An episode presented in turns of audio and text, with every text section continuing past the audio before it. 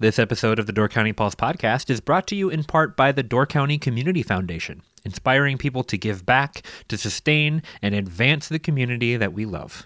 To learn more, visit givedoorcounty.org.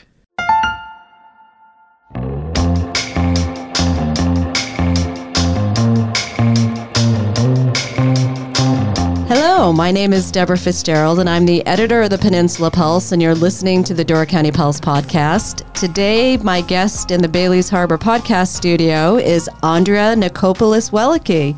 Welcome, Andrea. Thank you. Thank you so much. So you traveled up from Sturgeon Bay today to talk with us this morning about some really interesting things. Yeah. Now, Andrea is a Sturgeon Bay resident. She also has recently moved her Egg Harbor businesses to Sturgeon Bay. Yes. You opened them up, really kind of a soft opening late last year, but a full opening this year. That is correct. So you are a cosmetologist, and you do that out of one of your spaces on 3rd Avenue. I do. Under Emerald Lion Alchemy. That's right. So what is the genesis of that name? Well, I juggle a few hats with my business, and launching my business this year, I also am a practicing astrologer, and I'm a Leo. So Leo the lion, it just seemed to really fit. Leo is ruled by the sun, and my chart is ruled by the moon. So I incorporated the sun and the moon in my logo. Also, the alchemy, I Googled green lion just because I thought, well, my birthstone is peridot, being born in August, and that's a green, but peridot lion didn't really sound right. And then green just sounded too basic, and, I'm a Leo, so can't. So you put a lot of thought into this name. So. Yeah, and so emerald sounded really pretty. I thought, well, okay, let me just look up green lion, see what that means. And actually, the green lion in tarot, eating the sun, is a representative of alchemy, alchemizing your inner self to a full radiance. And it just seemed to completely fit with everything that I do under the umbrella or the auspices of everything in the esoteric arts is healing. So you may have gleaned by now that we're going to be talking about one aspect of your business. So, and that is the astrology part. You are a practicing astrologer. I am. You also have your dance and movement studio on 3rd Avenue. It's Studio 234. So we covered all three aspects of those really in last week's newspaper, the Peninsula Pulse. So if you wanted to read more about her, then you can. But today we're going to be talking about astrology. So tell me, when did you become an astrologer? Wow. Well, that goes back to early days. I remember when I was a child just being really fascinated with the astronomy, with the planets, with the esoteric world, with other realms, and, just interesting rabbit holes to dive down and think things that were really retrospective. And so what is astrology, and what does an astrologer do? So, wow. It's a really big question, Deborah. Astrology is so many things. It is one of the most ancient forms of studying time. The horoscope or horoscopus is a Greek word that really talks about the first house in the chart, which we'll come back to more when we get to houses. But astrology is a dance. It is a mirror of as within, so without, as above, so below. And that is a quote from Hermes Trismegistus that some 3,000 years ago. So the ancients studied astrology. The three wise men who knew that the Messiah was coming was all based on studying the planets and their locations and timing. So they were the magi, they were astrologers. And the kings of ancient times would refer to their own personal royal astrologer to know when the best time was to, hold council or go to war. So it's been around for 2,000, 3,000 years. And the type of astrology I'm studying is Hellenistic astrology. So it is of the ancients. It's been translated, delineated from ancient astrologers like Ptolemy and Vettius Valens, and there's so many. So it's at its basic level, it's the study of the planets and where the planets are in the solar system and how those configurations impact us on Earth. It's the study of the planets and how, and those configurations, and how, I want to correct the word impact, because the planets are not doing things or causing things to happen. They are like omens or significators, like signs. Like you're walking in the forest and you see a bird, and that bird is a sign. So they have energy signatures. Each planet has its own energy signature and represents a list or a magnitude of things. So very multivalent, and it is a correlation of our psyche. So it pulls in how we are internally, how we are externally, how we are in the world with each other. Astrology is, it can be a very introspective, psychological practice. Then there is the mundane or the global events that also unfold, and we can see how they correlate with the energies of the planets. So then the correlation with the psyche, so that would be as above, so below. So below. As within, okay. So without. So the correlations, so can you unpack that a little bit, the correlations with the psyche? What does that mean? Like, for example, we may have a strong signature of Mars in our chart, and Mars, you know, is going to fall. We all have the planets in the chart, each one of us. So most frequently you would say to somebody, you know, what is your sign? And people usually know their sun sign. But do they know their rising sign? Do they know their moon sign? Do they know where Saturn is? Do they know where Venus falls?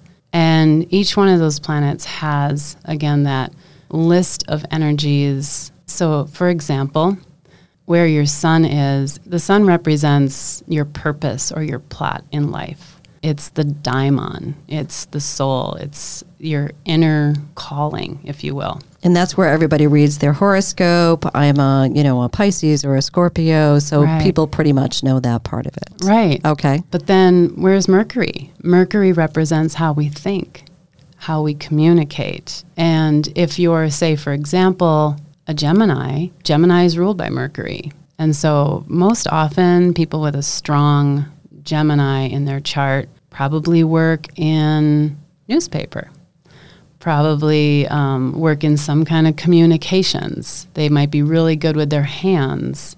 They may have a Gemini moon, maybe not Gemini sun, and maybe they're a musician.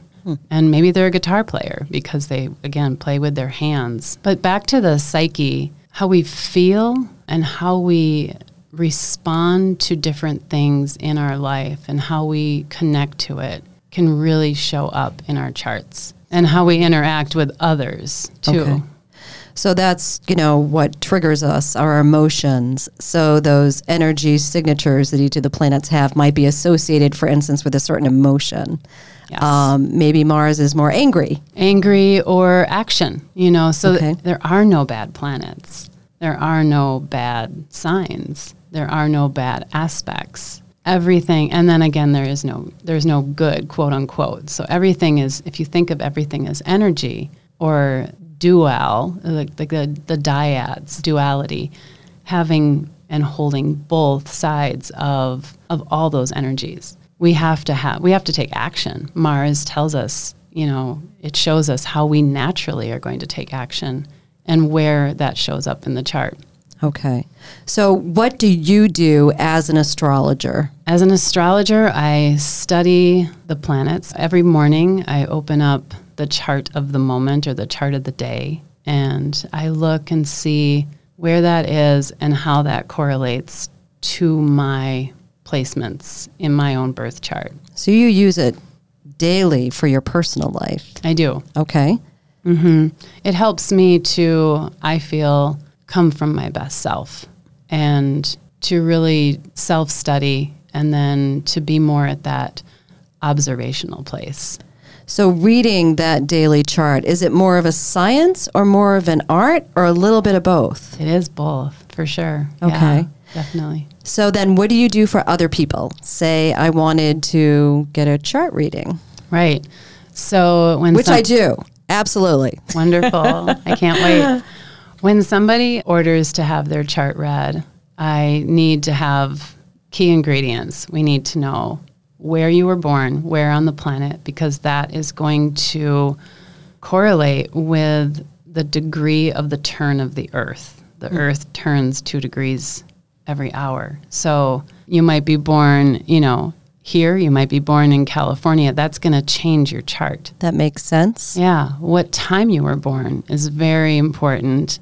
I can still do a chart reading without the time, and there is a technique called rectification where you can find out really close to the time. But if you know the time, then you know it's like putting the key in the lock. Everybody, again, knows their sun sign for the most part, but they don't really know their rising sign.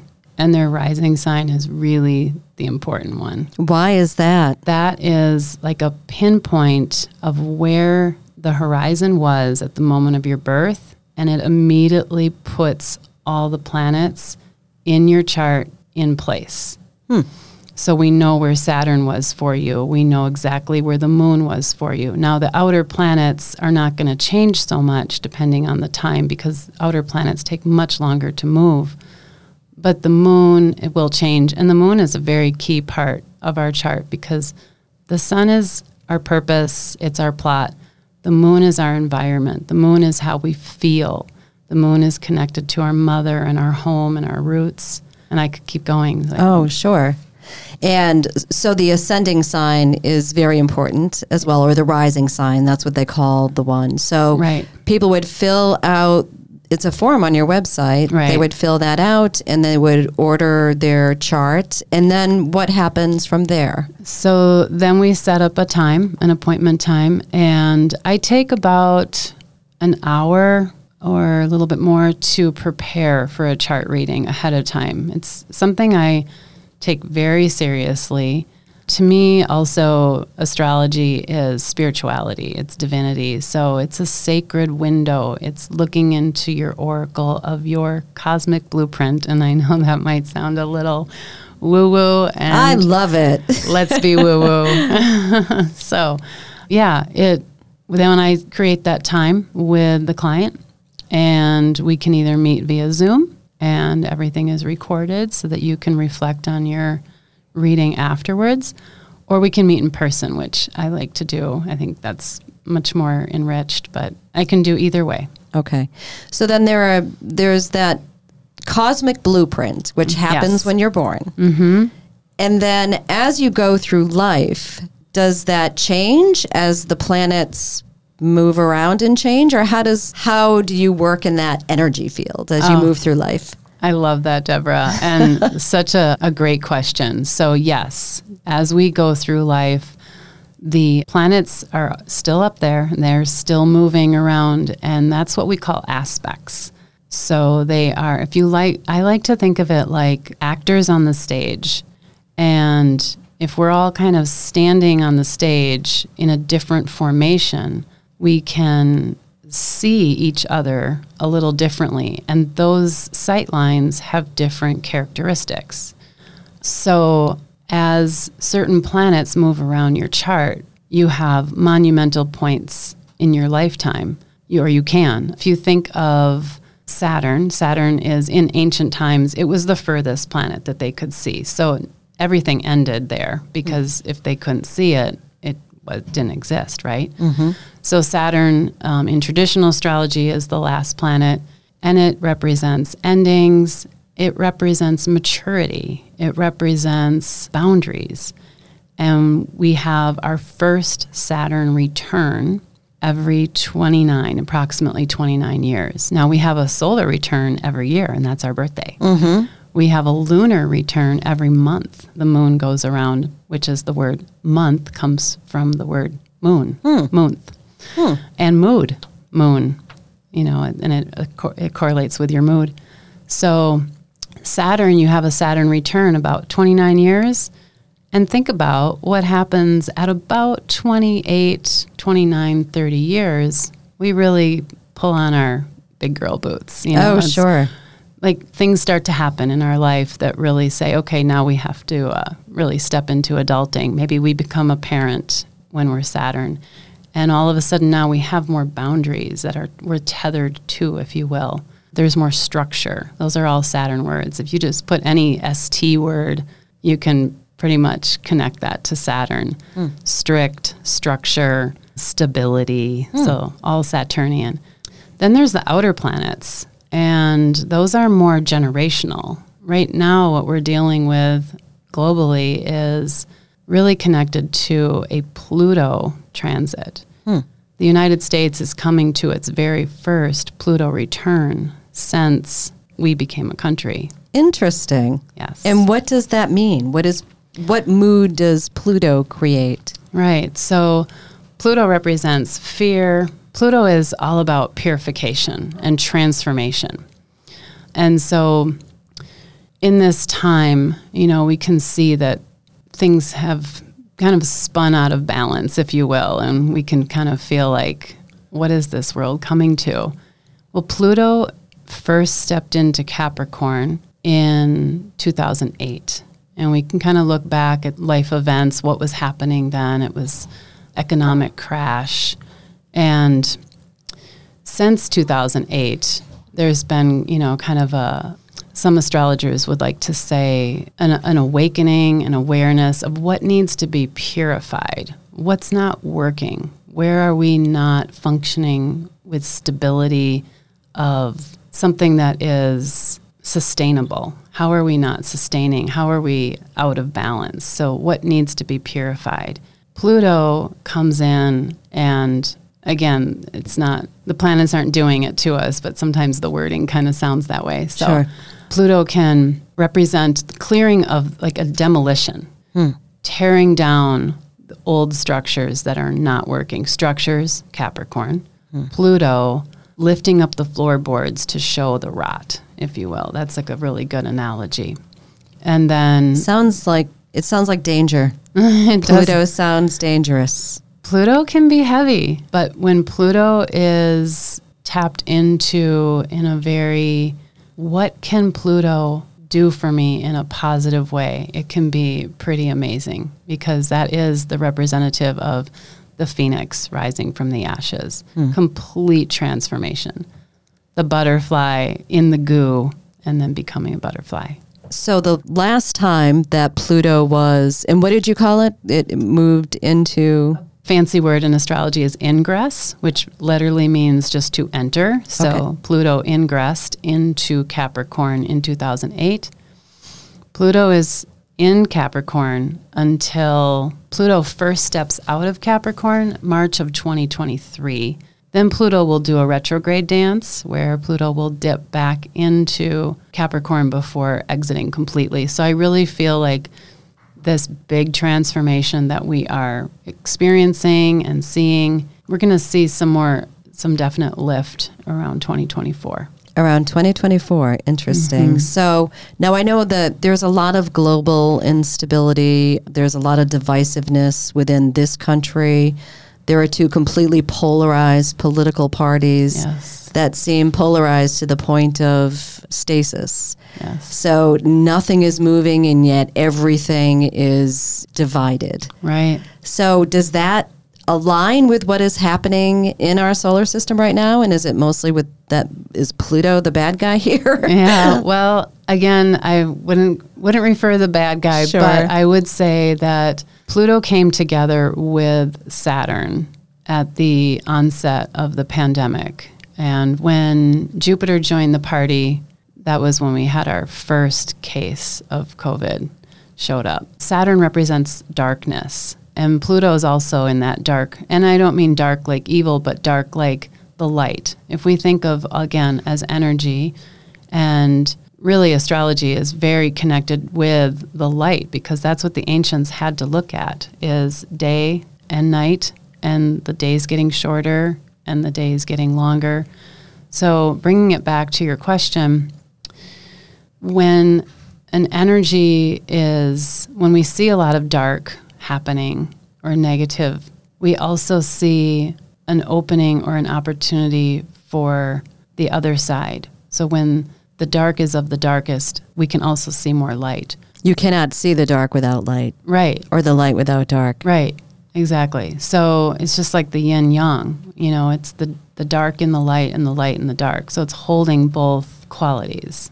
So there could be an annihilating force and it wipes everything out and then things start over again. So, you know, Mother Earth is pretty darn amazing. And I really think that a lot of this is Gaia not doing well, you know, and we, like, again, everything is connected, as above, so below, as within, so without.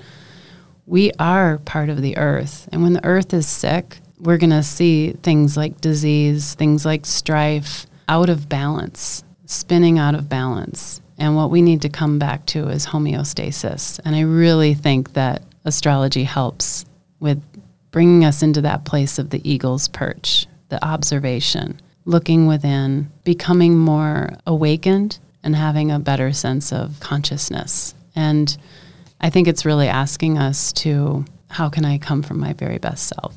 Hmm.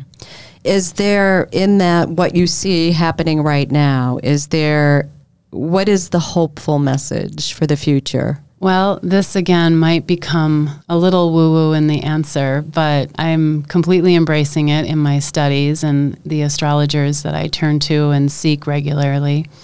There is something else at play here, and this is they're discovering other planetary bodies that are called Kuiper belt objects. They are dwarf planets. Some of them are actually bigger than Pluto. They have energies that are represented on the quantum level. Hmm. So beautiful, beautiful things. Haumea, astrology as well, is also archetypal story. It's based on archetypes. And so Haumea was able to birth out of any part of the body and regenerate and create food where land was waste and barren. And there's more, but without getting too deep into it, I think these beautiful energies are really presenting an opportunity for us to see, again, new earth, and to really realize that our thoughts become manifest.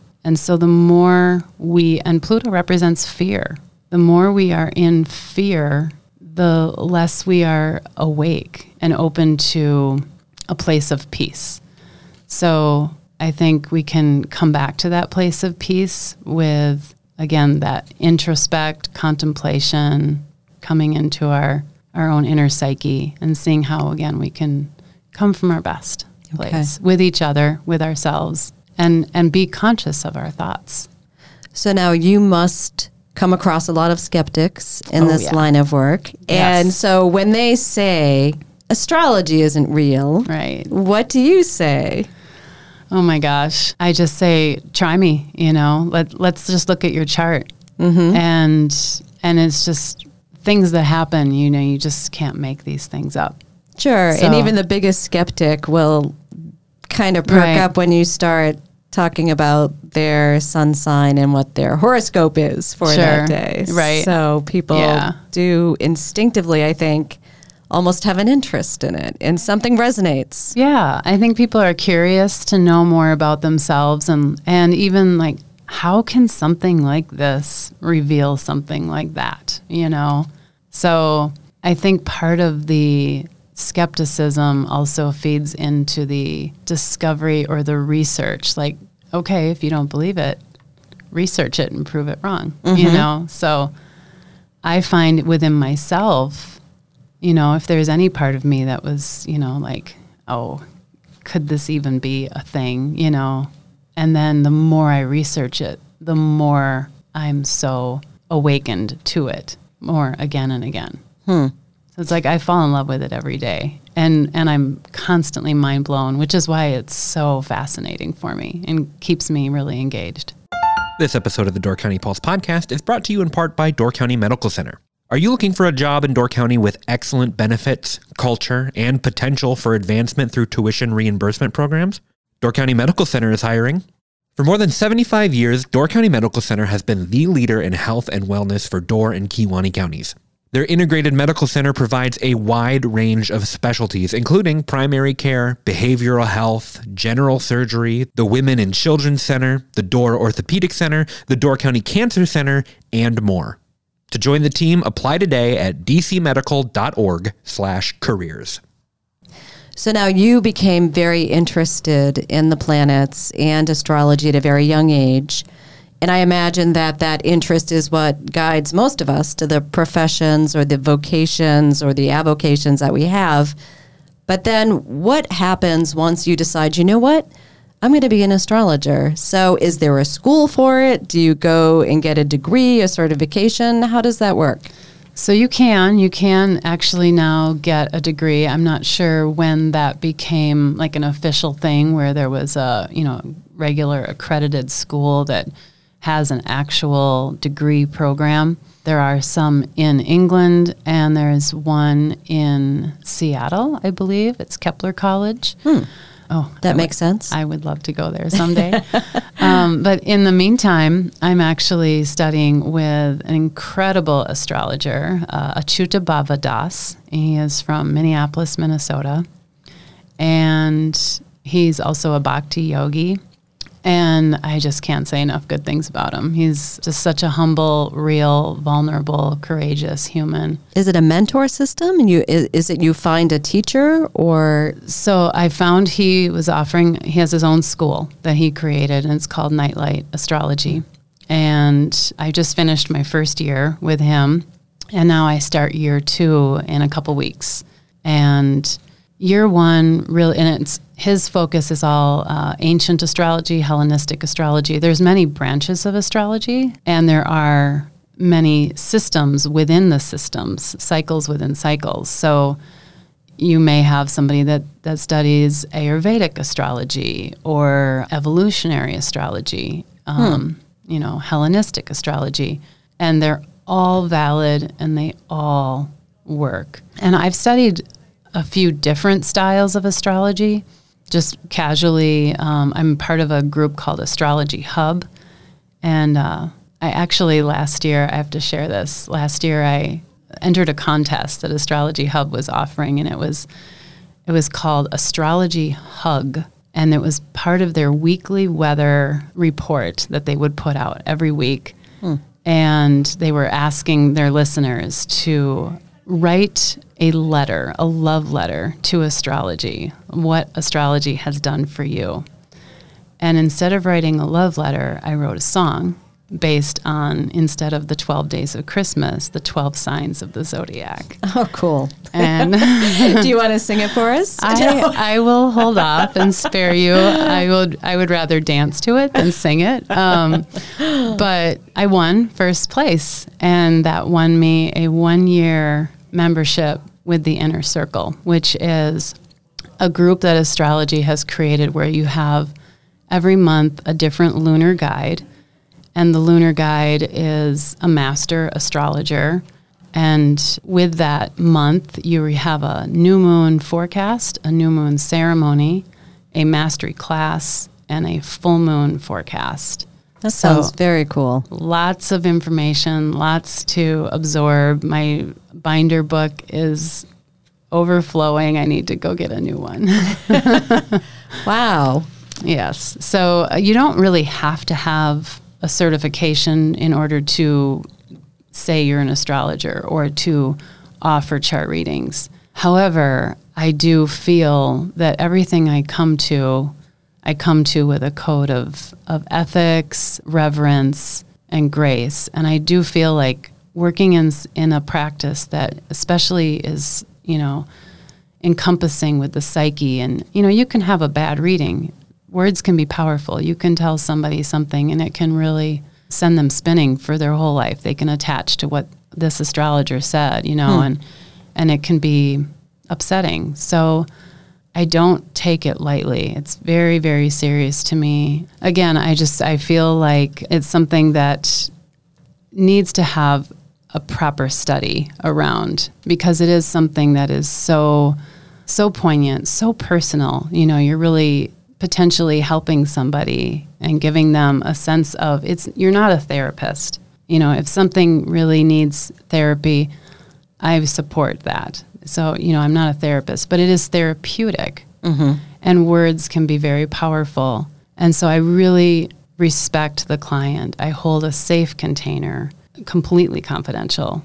And with such a responsibility, I really feel like something like that needs to have proper training. Sure. And so seeking out really great, competent, high-quality masters mm-hmm. is something that I want to carry because that's a responsibility to bring it forward in the most authentic and responsible way, really. Sure. So there's really two aspects to it. You're reading their chart. You're looking at what their personality could be based upon where the planets were and where they are right now. Right. But then you're also delivering that information to them, and perhaps it's not really good or right. It's not information that a person would want to hear about themselves.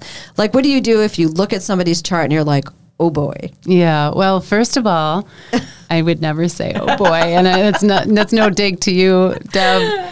I don't think that I ever say it either, but you right. say weird things when you're on the podcast. Yeah, well, even in your mind. I mean, I might say that. In sure. my mind, I might really look at that and go, wow, they're really going through a rough patch in their life, or I can see it. Now, I can't necessarily see exact, but I can see themes. And you don't really know how they're reacting to that.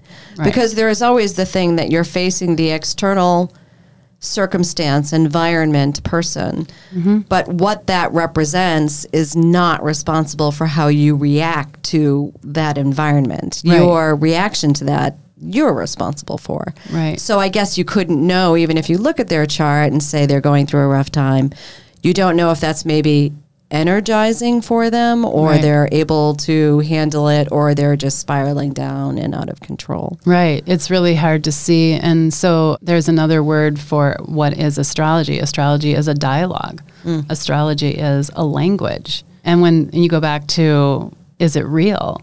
And do you believe in it? It would be like, I would put the question back to you. Do you believe in French? Do you believe in Spanish? Because it's another language. It's a decoding of language, the language of the stars, the language of the energies, the archetypal energies. Hmm. And yes, with the client, just holding that space and giving them that reverence. So I was asking around the newsroom, you know, people were saying, oh, ask this, when they knew that I was going to be talking with you today. So see, everybody does have this interest in astrology. But one of the things that someone asked was, what's the best sign? And what's the worst sign? Yeah, a lot of people are curious. So again, there are no bad signs, and they're all great. What's the easiest sign? They all have wonderful, you know, fascinating energies about them. Okay. I can just give you a little overview. So, you know, Aries is the baby of the astrology wheel. Aries is the first sign of spring. So it's the warrior. It's ruled by Mars. Aries is going to take charge and be really great at initiating things, getting things started. Aries might not be so good at finishing the project or sustaining with it, as well as maybe Capricorn would, because Capricorn is really going to climb that mountain, like the mountain goat that Capricorn is represented by. So now Aries is, now that's my spouse. So okay. You pretty much nailed him. Yeah, that's my spouse too. Is it really? Yes, oh my gosh. She's an Aries. So then that is from March to April? Correct. Okay. Mm-hmm. So March to April time frame. And then April to May is Taurus. Yeah, Taurus. Yes. The bull. Sorry. Yes. Taurus, the bull. And so does the bull, just a little sidebar here, do the symbols that we have for right. each of the signs of the zodiac, are they the star shape? So those are called glyphs. Hmm. And the glyphs, there's actually a whole unpacking on the representation or the meaning behind the glyphs. And if you think of, I think, you know, I'd have to go back and reference my notes, but if you think of like the circle as like earth or the whole. And then the cross, like in Saturn, you have the cross with the backward S. It's like the cross of matter. It's like what tethers us to the earth. And Saturn is that very earthly. It's the end in, you know, ancient astrology. So it's that what's tethering us. So they truly are symbolic symbols, these glyphs. Yeah. Okay. Yeah, there's much deeper meaning in the glyphs. Okay, so then the bull, let's do a little synopsis for each one of these, the bull, Taurus. Okay, yeah, so real briefly, the Taurians like to know that they have something that they're familiar with. So they don't really like a lot of surprises. If you think of the bull, just really beautifully enjoying this wonderful grassy meadow, and I really don't want to get up and move because it's very comfortable here. Not to say that the bull is necessarily lazy, but the bull likes comfort, creature comforts. The bull is, the Taurus is ruled, and you could say ruled or you could say hosted is a much nicer word, hosted by Venus, which Venus represents love and beauty, things that taste good, smell good, feel good. So Taurians really like their creature comforts. Okay. Gemini is ruled by Mercury. And so Gemini is a dual sign. It's a modality that is called double-bodied. And so Gemini can be very much in the head. Mercury is, you know, the thinker, the communicator. So Gemini can be very busy mind, and very quick to communicate, maybe really a fast talking, fast thinking, fast with their hands, likes to move around. They can be very fun and playful, because Mercury can be the trickster and playful. And see both sides of things. I see yes and I see no. I see it's black and it's white. So that's my ascending sign, Gemini. Okay. Yes, okay. Full disclosure. Well, that really makes sense that you're working in newspaper and communications. So Cancer. Cancer is my rising sign. It is. And all of my family members are Cancers. Really? I'm surrounded by Cancers. So water. Lots of emotion. Cancer is associated with the moon.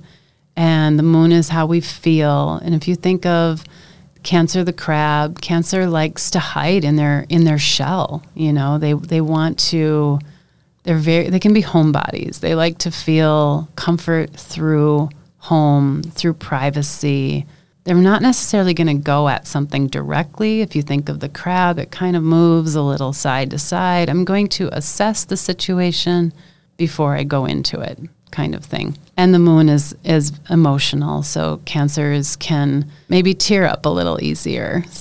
But they don't show it, so it must be like concealed in that crab shell, because I have so many family members who are Cancers. I could say that, yes, the emotion is deep, but they don't show it as much. Sometimes they can hold that in. Yeah, and so, that can be a shadow side. We like to say, again, there are high vibrational energies or, you know, quote-unquote good qualities, which I like to say more just favorable, and some things can be more challenging. So yes, it's good to let out the emotions. Okay, and then next is Leo. Leo. Which is you. So Leo's my sun sign. Okay. And Leo, you know, likes to be the center of the stage. But then it's interesting because, again, even though I am a sun Leo, my Cancer rising really plays into... I can see like the makeup of me. And so sometimes I'm actually shy. And I know a lot of people would probably laugh at that and say, what? Not you, Andrea. But I can be comfortable when I'm on the stage, but there is that barrier of that separation. So that might be why sometimes people will read their horoscope or read their sun sign and say, you know what, that doesn't really sound like me. Exactly. Okay. And it's because there's another big factor there, and that is that rising sign or even the moon sign. The moon sign plays a big role. Or maybe they have a stellium, which is a bunch of planets, three or more in a sign. And so they may have a really strong Virgo energy, even though they're a Leo sun and a Taurus rising and a Gemini moon. Okay. So So what about Virgo? So Virgo is also ruled by Mercury, but in a different way. Virgo is an earth sign. And so a lot of Virgos that I know are either they work with the earth, they work with the body. Mercury likes to take things apart in Virgo, measure things, the science. I have a very dear friend who's a Virgo, and she's an acupuncturist and works with holistic Chinese herbs. That's very, very Virgo, that earth sign and the weighing out and the details and the measuring. Of Mercury. Okay. So Libra is also associated with Venus, or hosted or ruled by Venus. And so again, we think of that love and beauty, but in Libra is an air sign. And so air is communication. And if you think of communicating and then you blend that with beauty and love, so the energy of Libra can really be associated with the arts, with every way that you can possibly communicate without words, although you could incorporate singing and poetry. But think of, painting, think of dancing, think of musical instruments. And then a characteristic, Libra is balance, so harmony. And that's also a Venusian word, is bringing things together in harmony and peace. Okay. So they actually say that Libra is like the nice Aries, which is really kind of a dig to Aries. But Aries is the first sign of the first half of the zodiac. And then Libra is the first sign of the second half of the zodiac, which is representing the social planet or the social signs. Okay. Not that the other ones aren't social, but yeah, that's kind of how it plays out in the chart wheel. Okay.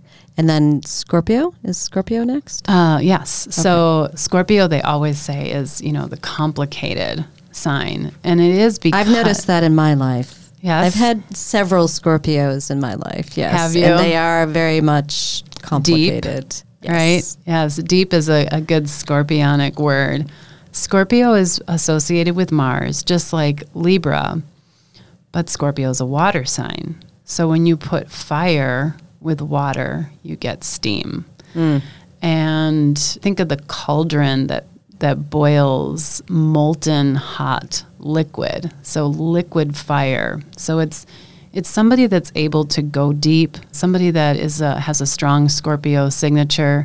Maybe they like to work in forensics and talk about things or look at things that might be kind of disgusting to some, or hard to look at, or hard to talk about. It's also associated with Pluto, and it's a water sign, so it can be emotions and raw. So little complicated when it comes to Scorpios. Okay. But, and then after Scorpio. So after Scorpio, we have Sagittarius, and Sagittarius is a fire sign. It is ruled by Jupiter, and Sagittarius can be like a truth seeker, can be very charismatic. Sagittarians, they say, the Sag is like to have fun because they can just, it's that fire that just can have no inhibitions. You can just stand strong and shoot, because it's the arrow. You can shoot that fire, that fiery, fun, optimistic. Jupiterian words like optimism and larger than life. That's very, very Sagittarian. And that's the weird glyph of the half person, half right, it's a centaur. Centaur. So, okay. Yes, half human, half horse. Okay. Mm-hmm. Right. Tina Turner was a Sag. Okay. And so she has a lot of Sagittarians, maybe they have really, even their physical body, you may see that they have really strong thighs or they can run long distance. And, you think of Tina Turner dancing on stage, or you think of, somebody who's just like a long distance runner. They may have a strong Sagittarian quality in their chart. So then next is... Next we have Capricorn. Capricorn is another earth sign. Capricorn is ruled by Saturn. And if you think of, Capricorn is climbing that mountain. So can be very goal-oriented. Having that Saturnian connection with putting down the nuts and bolts to make things happen. Very practical, because Earth is practicality, things that are practically going to work and manifest in the world. So, yeah, you can see that in a Capricornian person. It even sounds like the name Capricorn. Mm-hmm. So after Capricorn is? After Capricorn, we have Aquarius, and Aquarius is another air sign. Aquarius, it's kind of a, if you say, we said Scorpio is complicated or deep, the Aquarius can be kind of different, if you will. Aquarius is also connected with Uranus, and Uranus is like the maverick, the awakener, kind of the weird, if you will. I think of a nice character to kind of represent Aquarius would be like Doc from Back to the Future. Or Kramer from Seinfeld. Okay. Okay. Yeah. Aquarians are the humanitarian sign. Sometimes you might even say, and this can kind of be a little bit of a dig, but you might be able to relate to it if you're an Aquarian, is I love humanity, but I don't like people. One of my best friends is an Aquarian, and that sounds an awful lot like her. There can be a little bit of an aloofness, but then they love the humanitarian, they maybe fight for humanitarian causes. I'm an Aquarius moon, so I can see that within myself of, I used to fight on the behalf of animals. I used to cage myself in a crate to protest veal in front of an Italian restaurant. And I used to picket for Citizens for Better Environment when I was in high school. So it's very Aquarian. Huh. Interesting. Mm-hmm. So that's a completely other podcast for us. Yeah. Are we? No, we've have got one more. The very last but not least. Pisces always has to wait to the end. Sorry, Pisces. I am a Pisces. Yes. Are you? I am. I can see that. So Pisces, oh my gosh, such a beautiful sign. Pisces is a water sign. I shouldn't have told you that. Pisces is a water sign, and Pisces is also associated with Jupiter. Pisces is very intuitive. It can be tender and very like the epitome of compassion, really. If you think of the core of Pisces, it's being compassionate. Yes. I'm trying to come up with some more Piscean words, and I'm at this very moment, I'm finding it humorous because Neptune is also associated with Pisces. And whenever you're trying to come up with things that are associated with Neptune, you can get lost in the fog, which is such a Neptunian quality. And I see that in a lot of my Pisces friends, which I actually have quite a few of them. They can easily wander down that rabbit hole and get lost in the fog. Yes, I do that often with stories. Yes, it's beautiful. Yes, one rabbit hole after another. So, yeah. Well, Andrea, I could probably talk to you for hours and hours, but we're going to stop that here, and I think it's a good place because we've gone through the entire zodiac. We have. So people were probably, driving and listening until we got to their sign, because we know that everybody really loves astrology, whether they admit it or not. But this has been really fascinating to learn more about the science of astrology, as well as the art of it. And you can tell that both of those things coexist just hearing you talk about it. Mm-hmm. So it's been a pure delight. And the delight has been mine. Thank you. If anybody wants to order a chart from you, then they can find you at Emerald Lion Alchemy. Again, I'm talking with Andrea Nikopoulos-Wellecki, and it's been a pleasure. Thank you for listening to the Door County Pulse podcast, and until next time. Thank you. Thank you so much for listening to the Door County Pulse podcast. If you want to support us at The Pulse, check out doorcountypulse.com/shop, where you can get a weekly Pulse subscription, purchase some incredible Door County artwork from Pulse artist Ryan Miller, and much more. We hope you've enjoyed the Door County Pulse podcast, and we will see you next time.